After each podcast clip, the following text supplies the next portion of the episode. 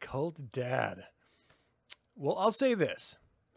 The state of the uh, U.S., you might not be wrong, but I will have to put a little cherry on top of that statement by saying you might be the only Brit that thinks you guys are doing well enough to claim that it would be better if others were colonies under your control still.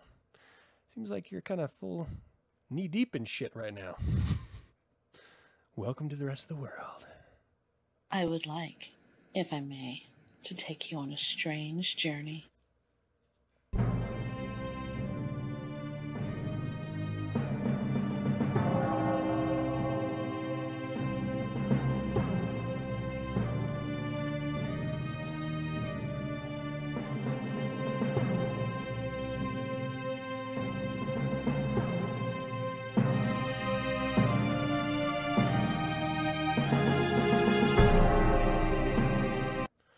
Welcome to 9sense. Nine Cents is a satanic perspective of our modern world, and I'm really zoomed in right now. Why am I? It's the book club. That's why I'm all zoomed in. Let's zoom back out. Welcome. It's Independence Day. I don't, I don't know what that was. Sorry. Let me formally apologize. Uh, welcome to 9sense. Nine Cents is a satanic perspective of our modern world. I'm your host, Reverend Campbell. It's great to have you. It's July 4th. If you're in the U.S., it's Independence Day, where we uh, fought off the Brits because of the price of tea and no other reason. it's not true. but that's what people say, damn it. That's what people say. Welcome to the Ninth Circle, Ashworth. It's good to see you. William, how you doing, man? Thanks for joining live. Gary, what's up? What is happening? Scott, thanks for joining. Uh, Mike, is? Cult Dad, I appreciate you tuning in. I really do. He's busting some balls. Uh, Zachary, how you doing? Lexi, what's up, hon? Um, Lazarus, Rosin for the another show. James, James, James, James, James. International Man of Mystery? Possibly. If you've seen this guy, he has a cocktailian in this lovely dress serving him drinks during the book club. All groomed up. I have to wonder if there is not a secret lair in this guy's place. There must be a secret, like a lever that you, like a book that you lean out a little bit, and like a, a, a passageway opens up, and he is able to descend into some black cat like ritual space. Like if if you if you're in the book club, you know what I'm talking about. Something is happening with this human being. International man of mystery is what I say. That's what I believe. Thanks for joining live, man. What's up, ow, ayo, oh. How you doing, Mark? Uh, Jordan, thanks for joining. Christopher, how you doing? And anyone else. Still in construction. Nice. All right, I do have a great show for you. In The Devil's Advocate, offering soul is not a supreme sacrifice. That's not my phrasing. I would have phrased it differently. That's the doctor's phrasing from his Letters from the Devil article, and it is the last entry in the collection that Underworld Amusements released. Again, I would have added your or a or something to sort of fill that statement out, that sentence out, but whatever. That was his it was his gig. Let him do what he wants. In the Infernal Informant, I got sort of like a back to back because I read this first article and I thought, huh, I want to know more. And then I read the second article, or I, I did a little, you know, digging. I was like, huh, other people should know about this because I know these people. you may think I'm just going to shit on them, and you would be right, but you also kind of got to tip the cat. So we're going to get into some of that here in just a little bit.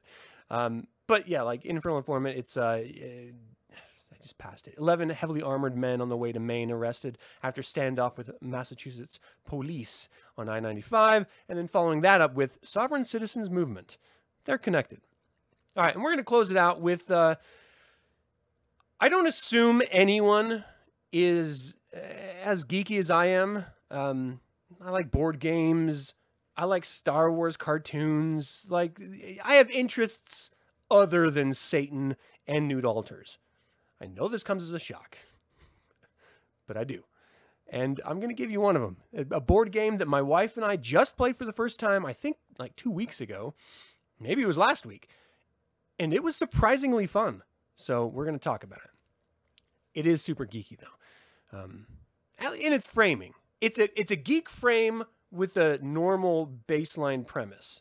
You strip away the geek outer layer, and it's just like a basic, you know, strategy game. But it's fun. I think you guys will like it. And even if you don't, I don't care because I'm still going to talk about it. Just don't tune in. Shut me off. I don't care. It's the fourth. Go have a barbecue, man. Whatever you guys do. I'm going to sit here with my Wild Turkey 101 rye. Suck it.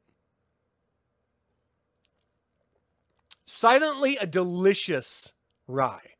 I never would have thought wild turkey, and I don't know why. I have no preconceived notion or, or previous experience with wild turkey. Every time I go to wild turkey, I am always surprised at how good it is. For the, the price that you're paying, you're getting a superior product on the shelf in comparative price lines.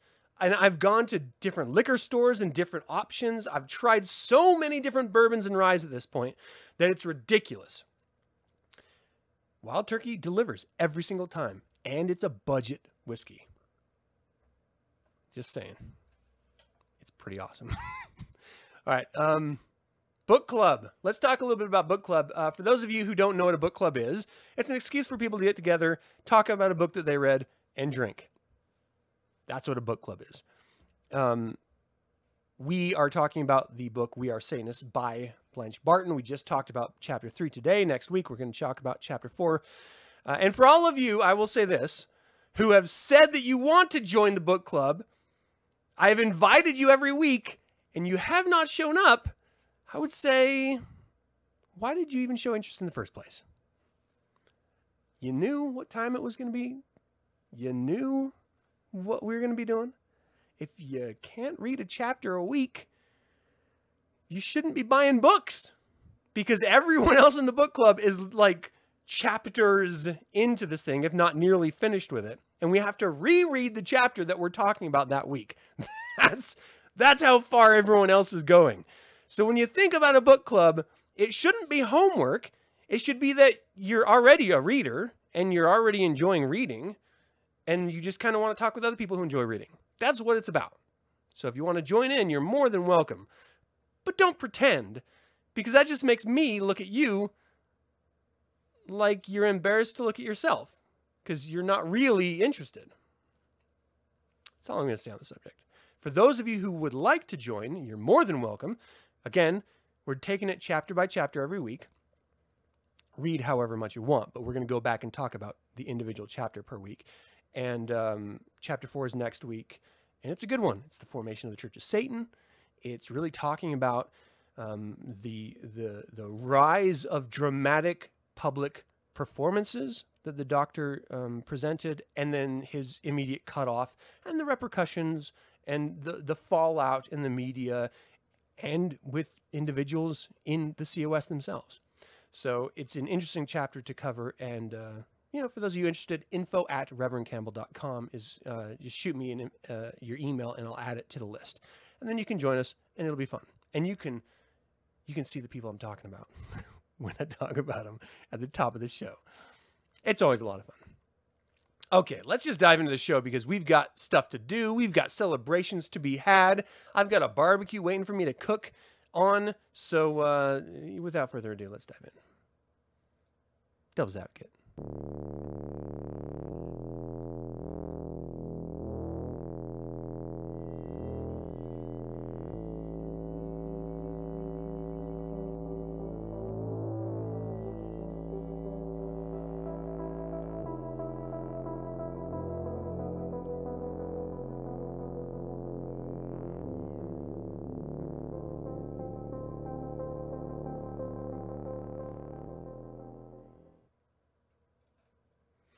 And I've got an image, of course, because how can you talk about something if you're not looking at something, right?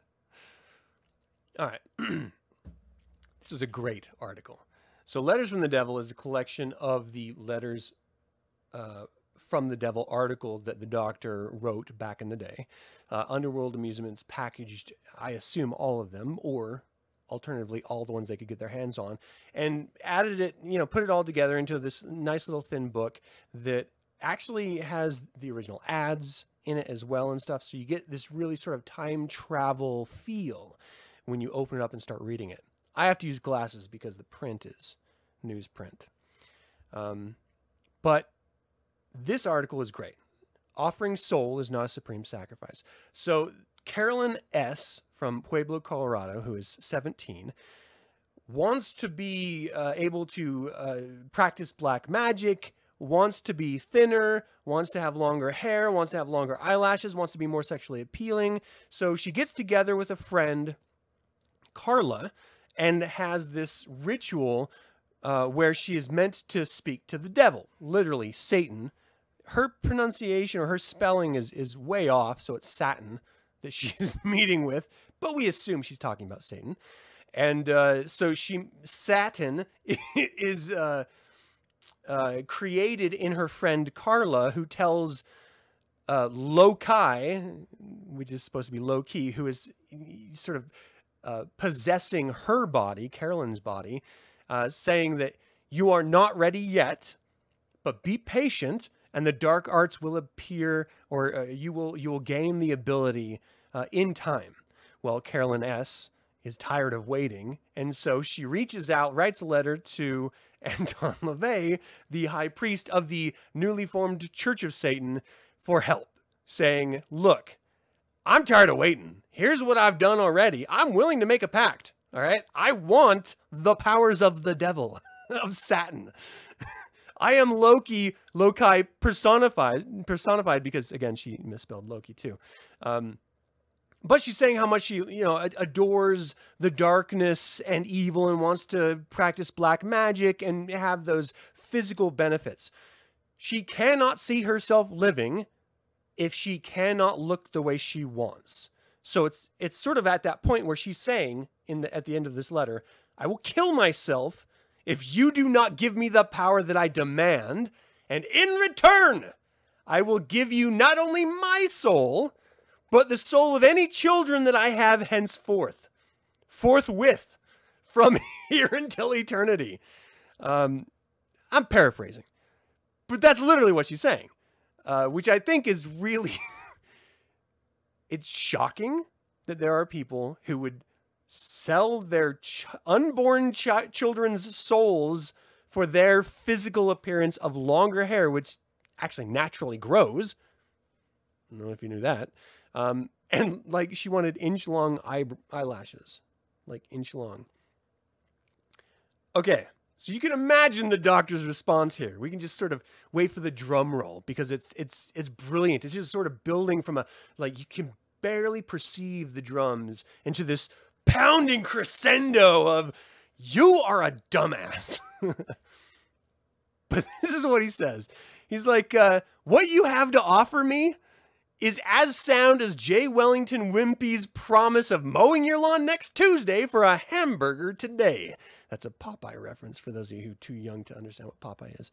Popeye is a cartoon that was initially a comic strip in newspapers about a sailor who ate spinach and got really strong, a post world era when they made too much spinach as a country and then had to offload it to the population uh, because the war didn't last as long as they expected, or they just simply had too much of a spinach backlog. And so they made a cartoon out about a guy eating spinach and got stronger than he could defend his waspy girlfriend and her sexual assaulter slash kidnapper and some rando guy who really loved hamburgers and could never afford them. Strange premise, but it was actually really popular. they made cartoons out of it. They made a movie out of it. Okay, that's all I'll say about Popeye. Olive Oyl, oy so he's like, if you have to resort to these types of tactics to attain something as simple as what you're actually asking for, you have no potential to be a witch. You, here's two lessons. I'm just going to lay them out for you, he says to her. Pick them up or put them down. This is what I have to give you. Lesson number one Never ask the powers of darkness to bestow that which you are capable of attaining without their assistance. First of all, don't rely on middlemen between you and the dark forces of nature inherent in this planet. She's going through her friend Carla in order to speak and be granted power from Saturn, as she spells him, instead of going directly to the source.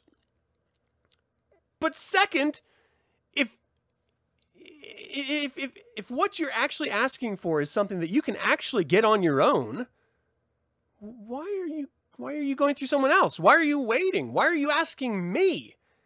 It doesn't make any sense, right? So lesson number 2, if standing on your own merits, you must objectively know your own resources.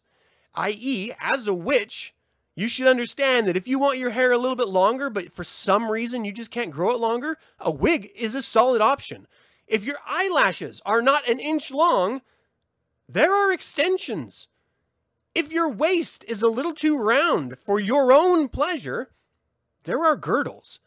You need to look to solutions. And here, you know, underlying all of this, you could just go on a diet, exercise, take supplements, there are other ways of getting what you want besides um, faking it. But she doesn't even do the faking it part, let alone the work to actually achieve what she's looking for. She wants none of it. So he says, look, don't propose. Uh, first of all, you can do this all yourself. There's no reason for you to sell your soul. Second of all, your soul isn't worth selling if you're not even willing to put in the effort to get what you want in life. And then uh, he says, don't propose deals using things that don't even belong to you. She's offering her unborn child's children's souls to get hair extensions and eyelash extensions. What kind of a brainless idiot is asking for the powers of darkness? Can you imagine if Satan gave every idiot the ultimate power of the universe for their soul, and they can't even do the basics of dressing themselves or preparing themselves. What kind of ridiculous universe would we live in? It would be the worst. And why would Satan want your soul if you're not willing to put in the effort? You're not worth this. You're not even worth his time to hear about your problems. You gotta put in the effort witches. All right. So he says, think seriously about what you have to offer. You may want it later on. There may be something, maybe you want your child to have free will, but you already sold its soul for longer eyelashes. Idiot. Uh, so you need to believe in yourself and shun self deceit. Own the assets that you have. Maybe sex is not an aspect that you can sell as an individual. There's always sentiment and wonder. You can you can explore those different avenues in order to sell yourself. He doesn't bring that into it, but he does promote his uh, the complete witch or what to do when virtue fails book that was recently released uh, to this young lady, saying like you need to you pick this up. It's gonna it's gonna do you a lot of good if you, if you read this. And then he closes it with, "Look, Satan hates quitters.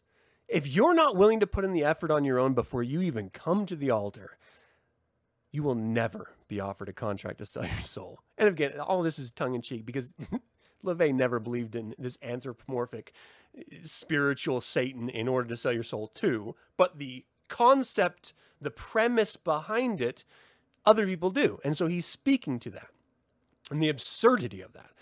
That's what I love about this collection is that you get this really beautiful perspective of Satanism from the man who created it with years of experience talking about magic circles with with varying uh, perspectives on magic and witchcraft and the occult and sex and uh, uh, industry and experience, varied life experiences come together to this one wonderful Friday, you know, night experience, and that's where he's gathering all of his information from, from professionals in the field, from people who have lived these debauched lives uh, experienced everything there is to experience, and he's no slouch in that department either. So it, it's very, very fantastic to get this sort of distilled essence of Satanism from a newspaper column. like you never expect it, but it's beautiful because it's right there. And you can actually pick this up today. Like it's available. And there's tons and tons of really wonderful gems of Satanism in it. So I, I, highly recommend it. This is just one of them. I thought it was great. We talked about selling your soul, you know, sort of tongue in cheek the other week. And I thought this would be a nice little cap off to that conversation because it's touching on a lot of the same points that we touched on. It's not, you're not worth it if you can't put in the effort. Like Satan only, he's, he's discriminating. He has taste. He only wants the finest, the finest souls, not the trashy 17 year old who's a little bit too chubby for her own liking. Got to put in a little bit more work. All right, so you're starting to think people have a low standard of the devil. I think so too, Mike. And that bothers me. That actually bothers me more than her brazenness of offering her own unborn child's soul. like, she she's so absurd that she would think the devil would want that type of a deal. It's crazy. There are always limitless ways of doing things and options of problem solving and approaching the issues like she wants. Yeah, know, you're right. There's there's options. You just have to work at it. Satanic Witch works. Study it. Apply it. Lexi's put in the effort, and it pays off. It's true. it works. It wouldn't. It wouldn't persist this long as a a, a continually republished work if it wasn't interesting, compelling, and effective. And it is. All right, let's uh, let's do a little infernal informant.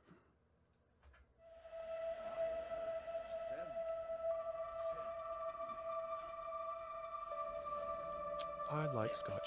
Scotchy, scotchy, scotch.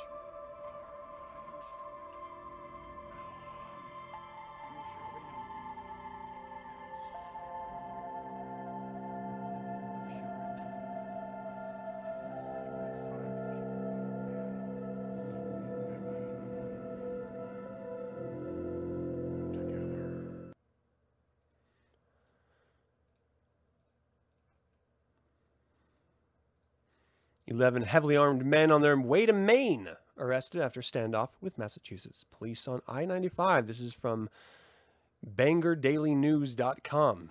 That old trusted source. Bangor Daily News. An hours long standoff with a group of heavily armed men that partially shut down Interstate 95 ended Saturday with 11 suspects in custody, Massachusetts State Police said. Police initially reported nine suspects were taken into custody, but two more were taken into custody in their vehicle later Saturday morning. Two suspects were hospitalized, but police said it was for pre existing conditions that had nothing to do with the standoff. Mass State Police uh, Colonel Christopher Mason said the suspects surrendered after police tactical teams used armored vehicles to tighten the perimeter around them. The standoff shut down a portion of I 95 for much of the morning, causing major traffic problems during the 4th of July holiday weekend.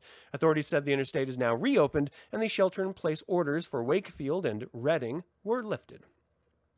In Massachusetts, Interstate 95 runs from the Rhode Island line around Boston and New Hampshire line. Wakefield is just east of where Interstate 95 and 93 meet north of Boston. The standoff began around 2 a.m. when police notified, uh, uh, noticed two cars pulled over on I-95 with hazardous lights on after they apparently ran out of fuel, authorities said at a Saturday press briefing. I want to put a pin in that. If you are a human being driving a vehicle and you don't know that that vehicle takes fuel and you're not paying attention to how much fuel you have and how much fuel you're going to need to get to the next stop, you're an idiot. There's no reason no reason anyone should ever run out of fuel unless you're an idiot. That's it. It takes the minimal amount of preparation as a driver. Here, here's the preparation. Did you see it? I'm going to do it again in case you blinked and missed it. That's me looking at the fuel gauge that tells you how much fuel you have. So dumb. And these are people we're going to get into in a sec going up to join a, a sovereign Uh, sovereign citizen movement militia. Yeah, these are free peoples. I don't believe in your crazy concept of fuel to power my vehicle. My sovereign citizenship will power it with the belief of freedom. Fucking idiots. Fucking. I don't think the pilots should be to blame there because they're not really the one. I feel like that's the that's the ground team that should be on top of that. But you're right that they should be paying attention to. But it doesn't take effort to see how much fuel you have when you go on a trip and to know that hey, there's like six hours before we hit another uh, gas station. Maybe we should gas up at this last one right here. That's all you got to do. All right. As some of the suspects were clad in military style gear with long guns and pistols, Mason said. He added that they were headed to Maine for Rhode Island, uh, to Maine from Rhode Island for air quotes training. You can imagine 11 armed individuals standing with long guns slung at an interstate highway at 2 in the morning, certainly raising concerns and is not consistent with the firearm laws that we have in Massachusetts, Mason said. He said he understood the suspects who did not have firearm licenses have a different perspective on the law. Quote, I appreciate their perspective, he said. I disagree with the perspective at the end of the day, but I recommend I recognize that it's there. That's a nice way of saying these are idiots who don't understand the laws of the land and believe that they're above the laws of the land. It's cute, but they need to obey the laws of my land. The men refuse to put down their weapons or comply with authorities' orders, claiming to be from a group, quote, that does not recognize our laws, before taking off into the wooded area, police said. Police and prosecutors are working to determine what charges the members of the group will face.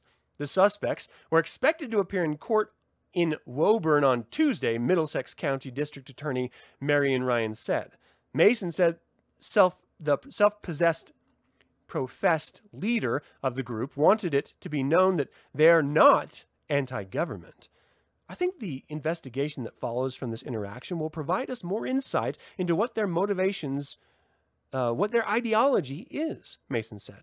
In a video posted to social media Saturday morning, a man who did not give his name, but said he was from a group called Rise of the Moors, broadcast from the Interstate 95 in Wakefield near exit 57. Quote, We are not anti government. We are not anti police. We are not sovereign citizens. We're not black identity extremists, said the man who appeared to be wearing a military style equipment as specified multiple times to the police, that they were abiding by the peaceful journey laws of the United States. The website for the group says that they are Moorish Americans dedicated to educating new Moors and influencing our elders. Could you have any other cues to cultish language than that? Uh, we are not everything that we claim to be as proven by our actions. like that you can't say you're anti-government and then not respect the laws of the government. Like A plus B equals C. That's just that's how it works. Uh, Mason said he had no knowledge of the group, but it was not unusual for the state police to encounter people who have sovereign citizen ideology, although he did not know if people involved in the Wakefield standoff were part of that. So, whether or not the uh, rise of the Moors is sovereign citizen movement or not, they certainly hold some sovereign citizen ideas. And so I thought to myself, this is what I do when I think, hmm, do you guys do that too? I got it from the statue. Anyway, I thought to myself, I want to learn a little bit more about these sovereign citizen uh, ideas, the movement. And I already had a pretty solid idea because I watch a lot of conspiracy docs. Because though I enjoy conspiracies, I'm not an idiot. So I don't believe them all, but I do enjoy them. So I already have a base understanding of sovereign citizens. But I wanted to dig a little bit more so I could speak to it clearly for all of you who may not understand what it is. So I went to the uh, um, uh, sovereign. I'm the worst. I'm sorry. To the Southern Poverty Law Center to find out what they have to say on it. They track a lot of different cults and a lot of um, uh, anti-social movements and a lot of racist ideology. And you'll be surprised to find that the uh, sovereign citizens movement comes out of old racist ideology. Right? But yeah. So, based on a decades old conspiracy theory, at some point in history, sovereign citizens believed the American government set up the founding fathers with a legal system the sovereigns referred to as common law, was secretly replaced by a new government system based on admiralty law, the law of the sea, and the international commerce. I have a new image for this. These are a couple of the uh, powerful spokesmen of sovereign citizens hats aside, you got to respect the beard. At least I'll give him that. Uh, under uh, Admiral, I'm the worst because I don't even know how to pronounce this properly. Admiralty law, they are slaves, and secret government forces have a vested interest in keeping them as slaves, they believe. Some sovereigns believe this perfidious change occurred during the Civil War, while others believe the events of 1933 when the U.S. abandoned the gold standard. Either way, they stake their lives and livelihoods on the idea that judges around the country know all about this hidden government takeover, but are denying the sovereign's motions and filings out of treasonous loyalty to hidden and malevolent government forces. You can tell it's already a very rational philosophy. Since 1933, the US dollar has been backed not by gold, but by the full faith and credit of the US government. In fact, President Franklin D. Roosevelt ended private ownership of gold in large amounts in 1933. Governments could still sell gold for dollars in the US Treasury for a fixed amount after that, until that practice was ended by President Richard Nixon in 1971. According to sovereign researchers, this means that the government has pledged its citizenry as collateral by selling their future earning capabilities to foreign investors, effectively enslaving all Americans. It's not going to come as any surprise to you that there's a couple faults in that logic.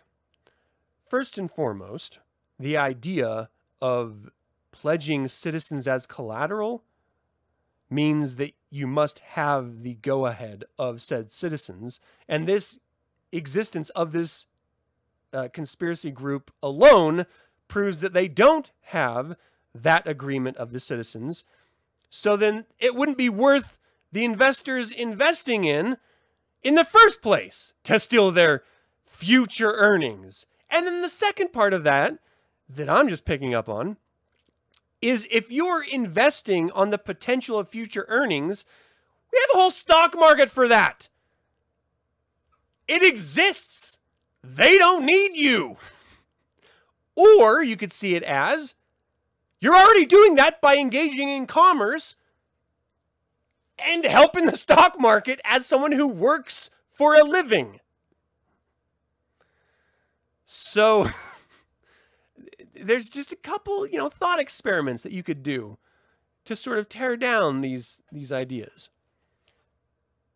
But why do that when you could just believe in a conspiracy instead? It's easier. They have their faith, like any religion. Um, the sale, they claim, takes place at birth. At birth, when a baby is born in the U.S., a birth certificate is issued, and the hospital usually, not always, but usually requires that the parents apply for a social security number at that time.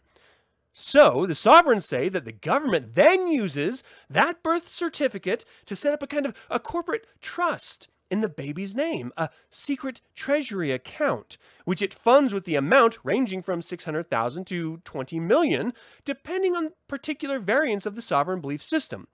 By setting up this account, every newborn's rights are cleverly split between those held by the flesh and blood baby and the ones assigned to his or her corporate shell account. What's the value of the corporate shell account if it's not tied to the human being that is creating the work, the promise of future earnings? Their own logic doesn't have any logic. It's crazy. Okay, it gets worse. The sovereigns believe the evidence for their theory is found on the birth certificate itself. Since most certificates use all capital letters to spell out a baby's name, it's actually the name of the corporate shell entity, the capital name. Because we all know if you only use capitals, it's a corporate reference, not a natural born citizen reference. Fucking idiots. While the low upper lowercase of the name is the real flesh and blood name. Here's the reality behind this system. We create a social security uh, number in order to track you as a citizen so that when you pay into social security, they can then give it back to you, assuming they don't steal it like Republicans are trying to do actively, and most corporate Democrats as well, in stopping the uh, Social Security system from being a thing that you can retire on. They're actually stealing money from the accounts that you're paying into. So there's not some corporate or foreign investor that's putting money into this secret account. You're doing it by working. There are taxes that you pay into this Social Security account so that when you retire, you can take that money you put in out. That's how the system works. There's not some foreign investor giving you $20 million to your corporate name so that you can try to game the system and get control of that money and live free of the laws and without having to work, which is ultimately what these people want. Okay, so crazy? Not yet. it gets worse. As the child grows older, most of the legal documents will utilize capital letters, which means that his state issued driver's license, his marriage license, his car registration, his criminal court records, his cable TV bill, and correspondence from the IRS all will pertain to his corporate shell identity, not his real sovereign identity. Pro- which is funny because our sovereign identities are the ones having to pay for everything. So if it was attributed to the corporate, why isn't the corporate identity paying for it? Why are we paying for it? The process sovereigns have devised to split the straw men from flesh and blood man is called redemption, and its purpose is twofold. Once separated from the corporate shell, the newly freed man is now outside of the jurisdiction of all admiralty laws. More importantly, by filing a series of complex legal sounding documents, the sovereign can tap into that secret treasury account for his own purposes. This secret government entity that is controlling all human beings from either the Civil War or 1933 and on just has a legal loophole that you have been able to clue into, yet none of you have been able to actually expose. That sounds logical. so fucking dumb, these people. Over the past 30 years, hundreds of sovereigns have attempted to perfect the profit, uh, process by packaging and promoting different combinations of forms and paperwork. While no one has ever succeeded for the obvious reasons that these theories are not true, sovereigns are nonetheless convinced with the religious certainty of a true cult, believing that they're close. And it all will take, say the promoters of the redemption scam, is the right combination of words.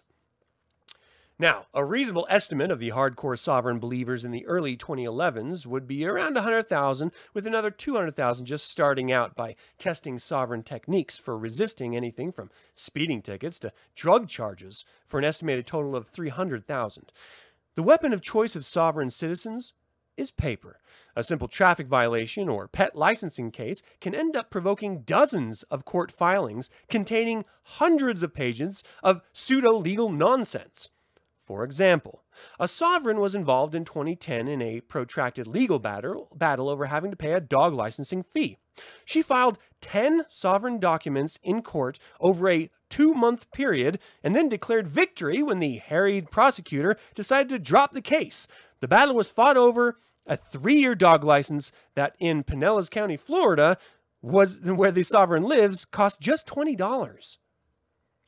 20 bucks and it's worth taking thousands of dollars in court fees that the rest of us have to pay so that the court is just overwhelmed and then you get your win. Congratulations, you're a dick. That's what that equals.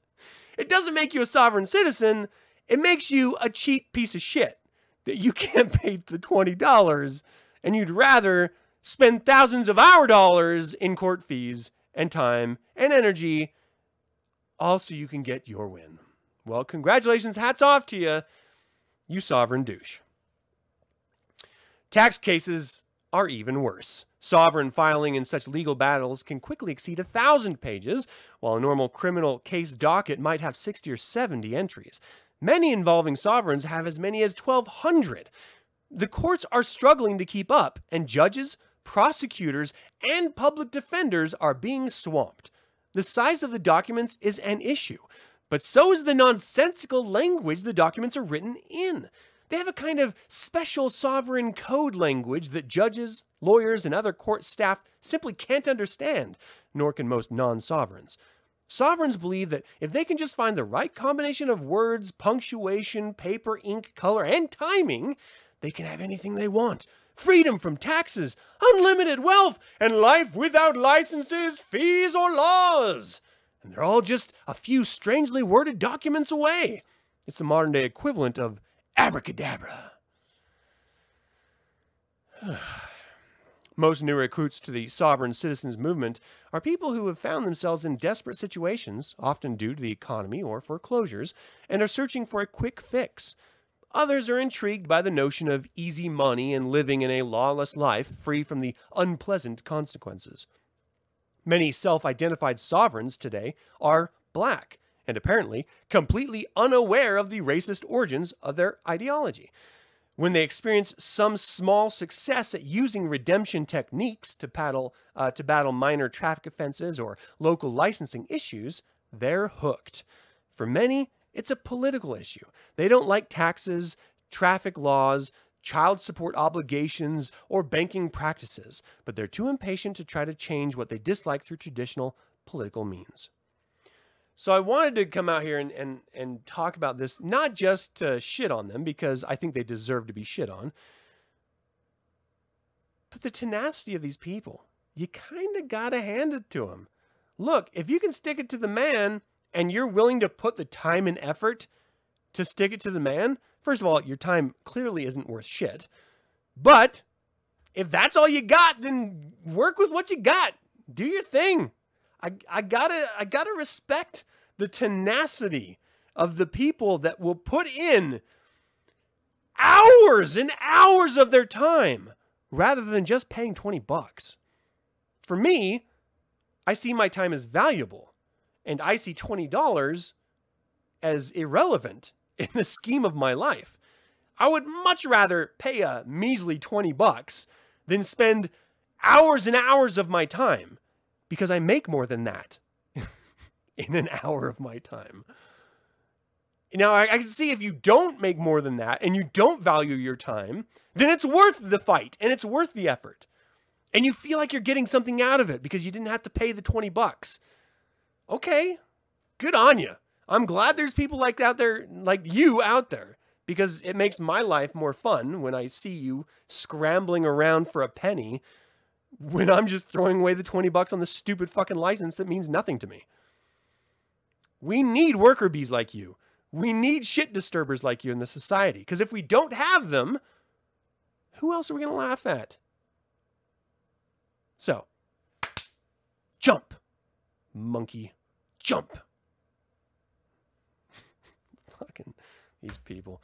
They're doofy, but they really should be a legal way to live and check out of the system entirely. I actually agree with that, Zachary. And there is. There are islands that no country has any control over. And if you don't want to be within a society and you don't want to be bound by that society's laws, you can leave the society. You're not trapped here.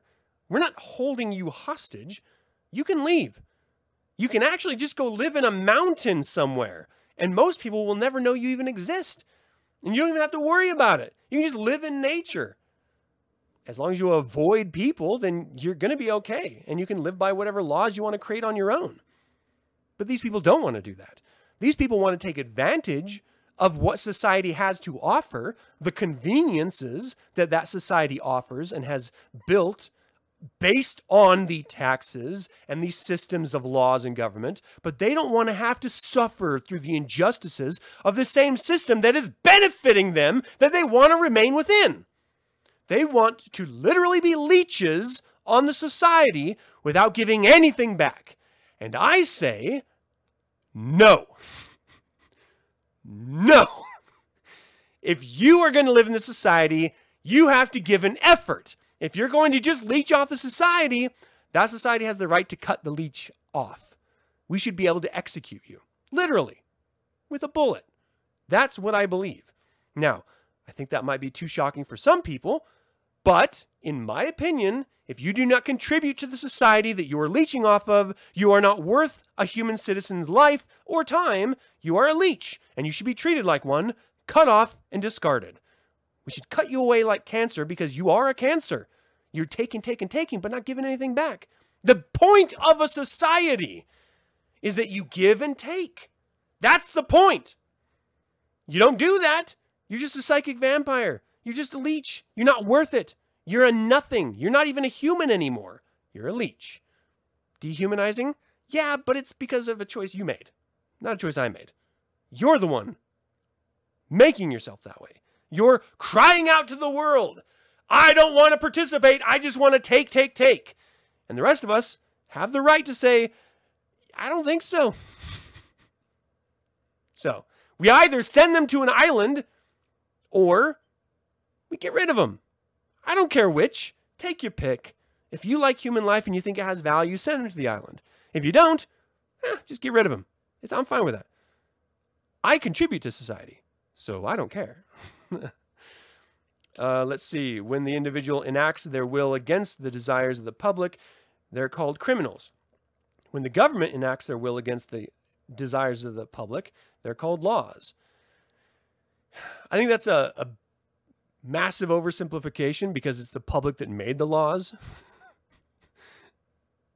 they elect the people into government. We like to think of government as this like entity that exists outside of our citizenry, but the government is composed of citizens that were either elected or appointed, and they were appointed if they weren't elected by those elected. So it's our fault if we're not liking the way the system is turning out.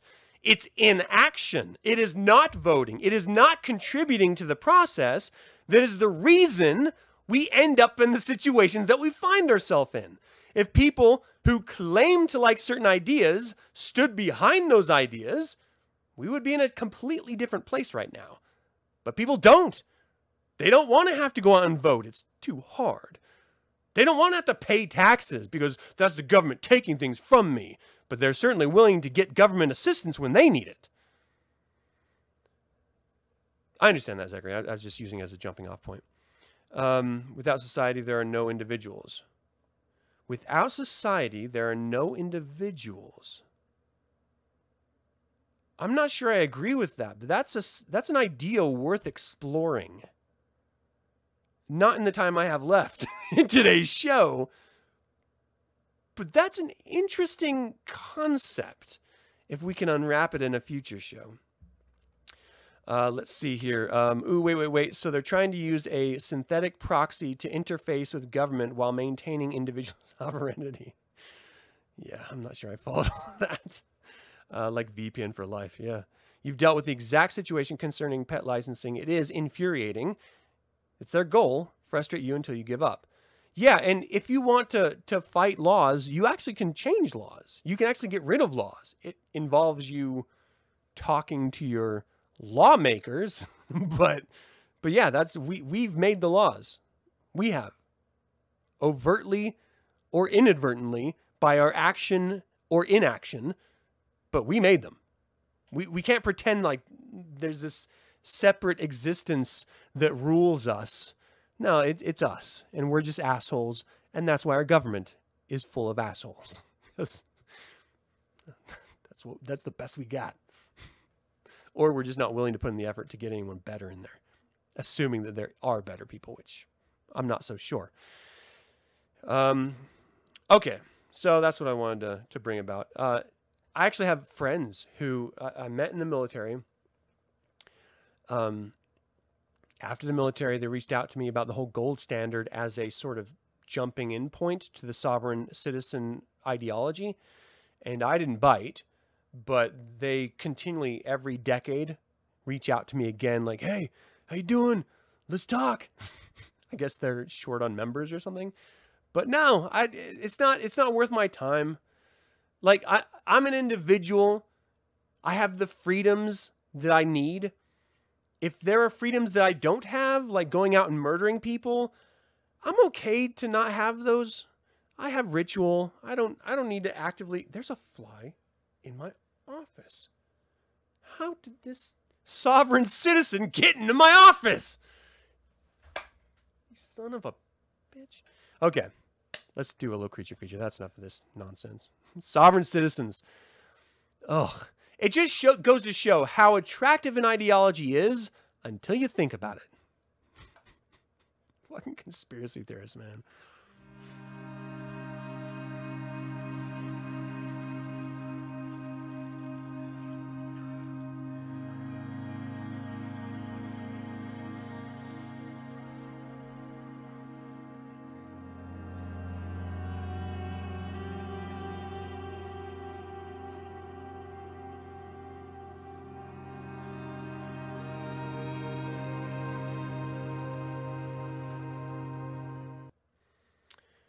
All right, time for some geeky fun. I love me a board game. I also love the aesthetics of this board game when it came out because it's like this arcane magic, sort of that old school like D and D style of magic with like beakers with mists and like like like uh, bat wings and burning sage and candles and shit. I love I love those aesthetics. Okay, so Mage Stones game.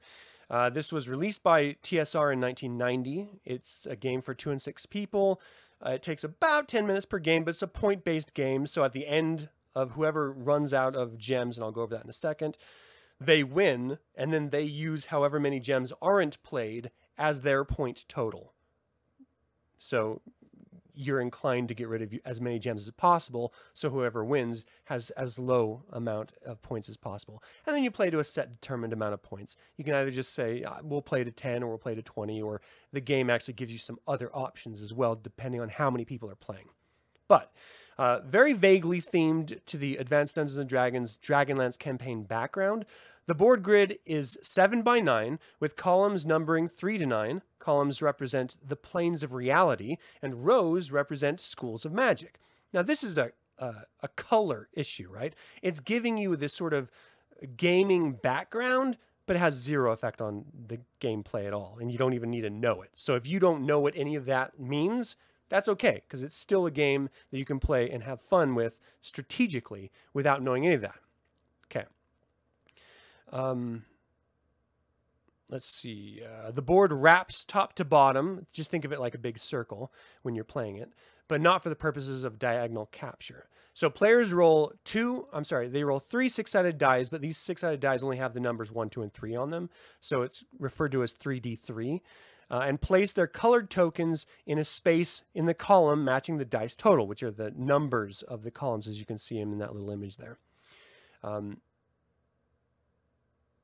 the premise is because everyone is going in turns, right? You want to surround the other player's gems, which banishes them. Ostensibly, you just take them off the board, right? So, in order to remove other players' gems as they're placing them, you find yourself randomly by die roll trying to line up on either side of them on the board so that you can then banish them and get rid of them thereby only leaving yours on the board and no one else's. It gets more challenging with more people, and that center line is referred to as the prime material plane. You can't banish those, so you always have a sort of home base to start with uh, to try to banish people. And just by the randomness of die rolls, the columns that are closest to that center column are more likely to be rolled.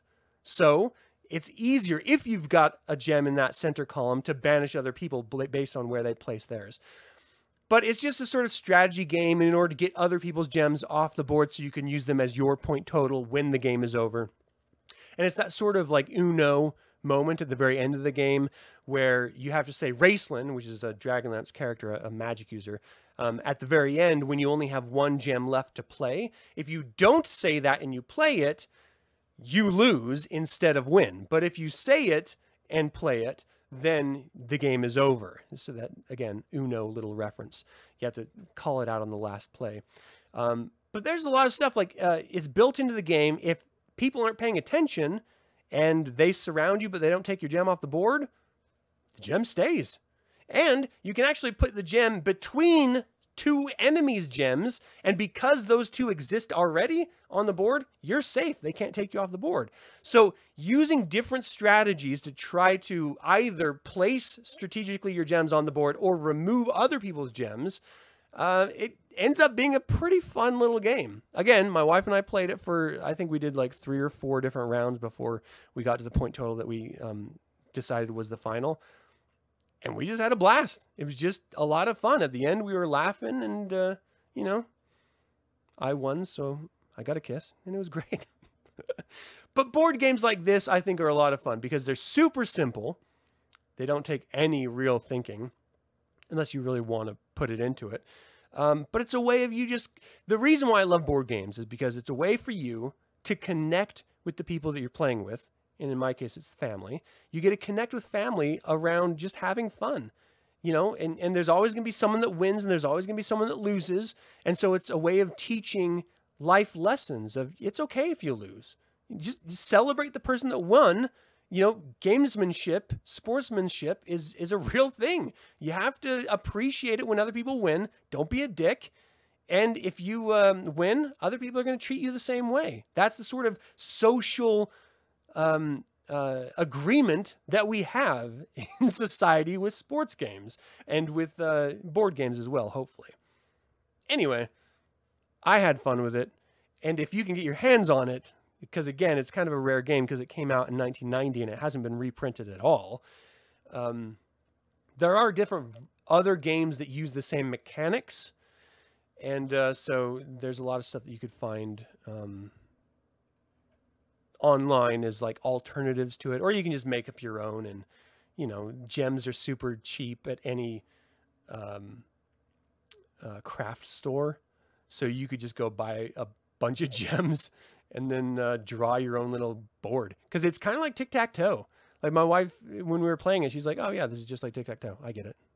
like, yeah, it kind of is. That's it because you can dispel people uh, off the board or remove them from a board diagonally. They call it binding um, and dispelling. Or you can just do it horizontally or vertically. And uh, it's just good fun. And you can do more than one at once, too. So I had a column of four of my gems stacked in a row. And my wife, and she had a, a, a gem at the top, and I was waiting to be able to place one at the top uh, to get her to you know get her gem off the board. She just happened to roll the right column number and took all four of my gems off in one big swoop, and then she won the game, like a punk. I'm not sore about it at all. Damn it. But yeah, it's fun. It's good times. Play games with your family. It's a great, not only a team building exercise, but yeah, teach a little uh, good personality habits along the way. Little things that you would not know otherwise. And you can always tell when someone's a sore loser, they never played games with their family because you learn. You learn how to be a good human being if you play, like, at least not a good human being, but at least a tolerable human being if you've ever played board games as a kid, you know? And whether that's pen and paper role playing games or uh, board games like this, or, you know, one of my favorites is Ticket to Ride. Um, or I don't know, any other types of like, you know, choose your own adventure games or whatever. As long as you're doing something where you have an opportunity of losing and then you realize that you need to you need to come to losing with a positive attitude and learn something from it, well then you're going to be a tolerable human. if you learn that lesson, other people will be able to tolerate you at best. if not, we'll just smack you and move on. It's it's that easy. All right, that's really all I want to talk about. We're at the hour anyway, and I got a barbecue waiting for me, and I'm sure you guys have plans tonight too. You gonna go watch explosions in the sky. I got to tell you something. Um, I grew up enjoying fireworks, but as an adult, I I don't I don't give a fuck. They don't they mean nothing to me. I don't care if I ever see a firework again in my life. I have no interest at all. The only reason for the past 12 years that I've ever even given any care is because of my kids. That's it. And once they grow up, I, I'll, I'll never watch another firework. They, they're not interesting to me. And they terrorize my dogs. People don't take that into account. Animals are fucking terrified because it's the end of the world for them when there are bombs going off in the sky. Like, think of it from the animal's perspective. We're literally terrorizing them. We're just like, hey, fuck them. Let's just let's watch another thing explode with colors.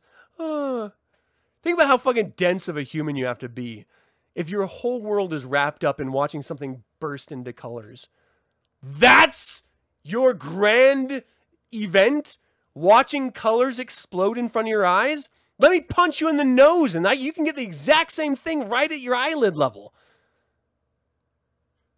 Talking about base of humanities. Stupid. But go have fun. Watch your fireworks. Celebrate your nationalism. I, I, I, love America too. I just love it in different ways. Um, my ways of loving America are crying at American films like uh, war films. so you can make fun of me and you're totally fair. You know, I'm going to make fun of you loving watching colorful explosions. You make fun of me hiding my open weeping from my family as we're watching The Patriot with Mel Gibson. It's a great show. I really like Mel Gibson. I really do. He's a racist. But not everyone's a good person. you can still like what they do.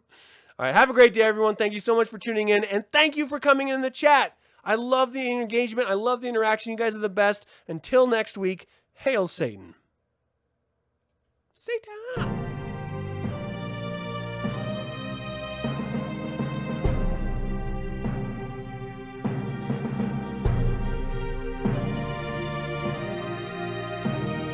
Oh, Cult Dad Hero Quest was badass. I played the shit out of that game.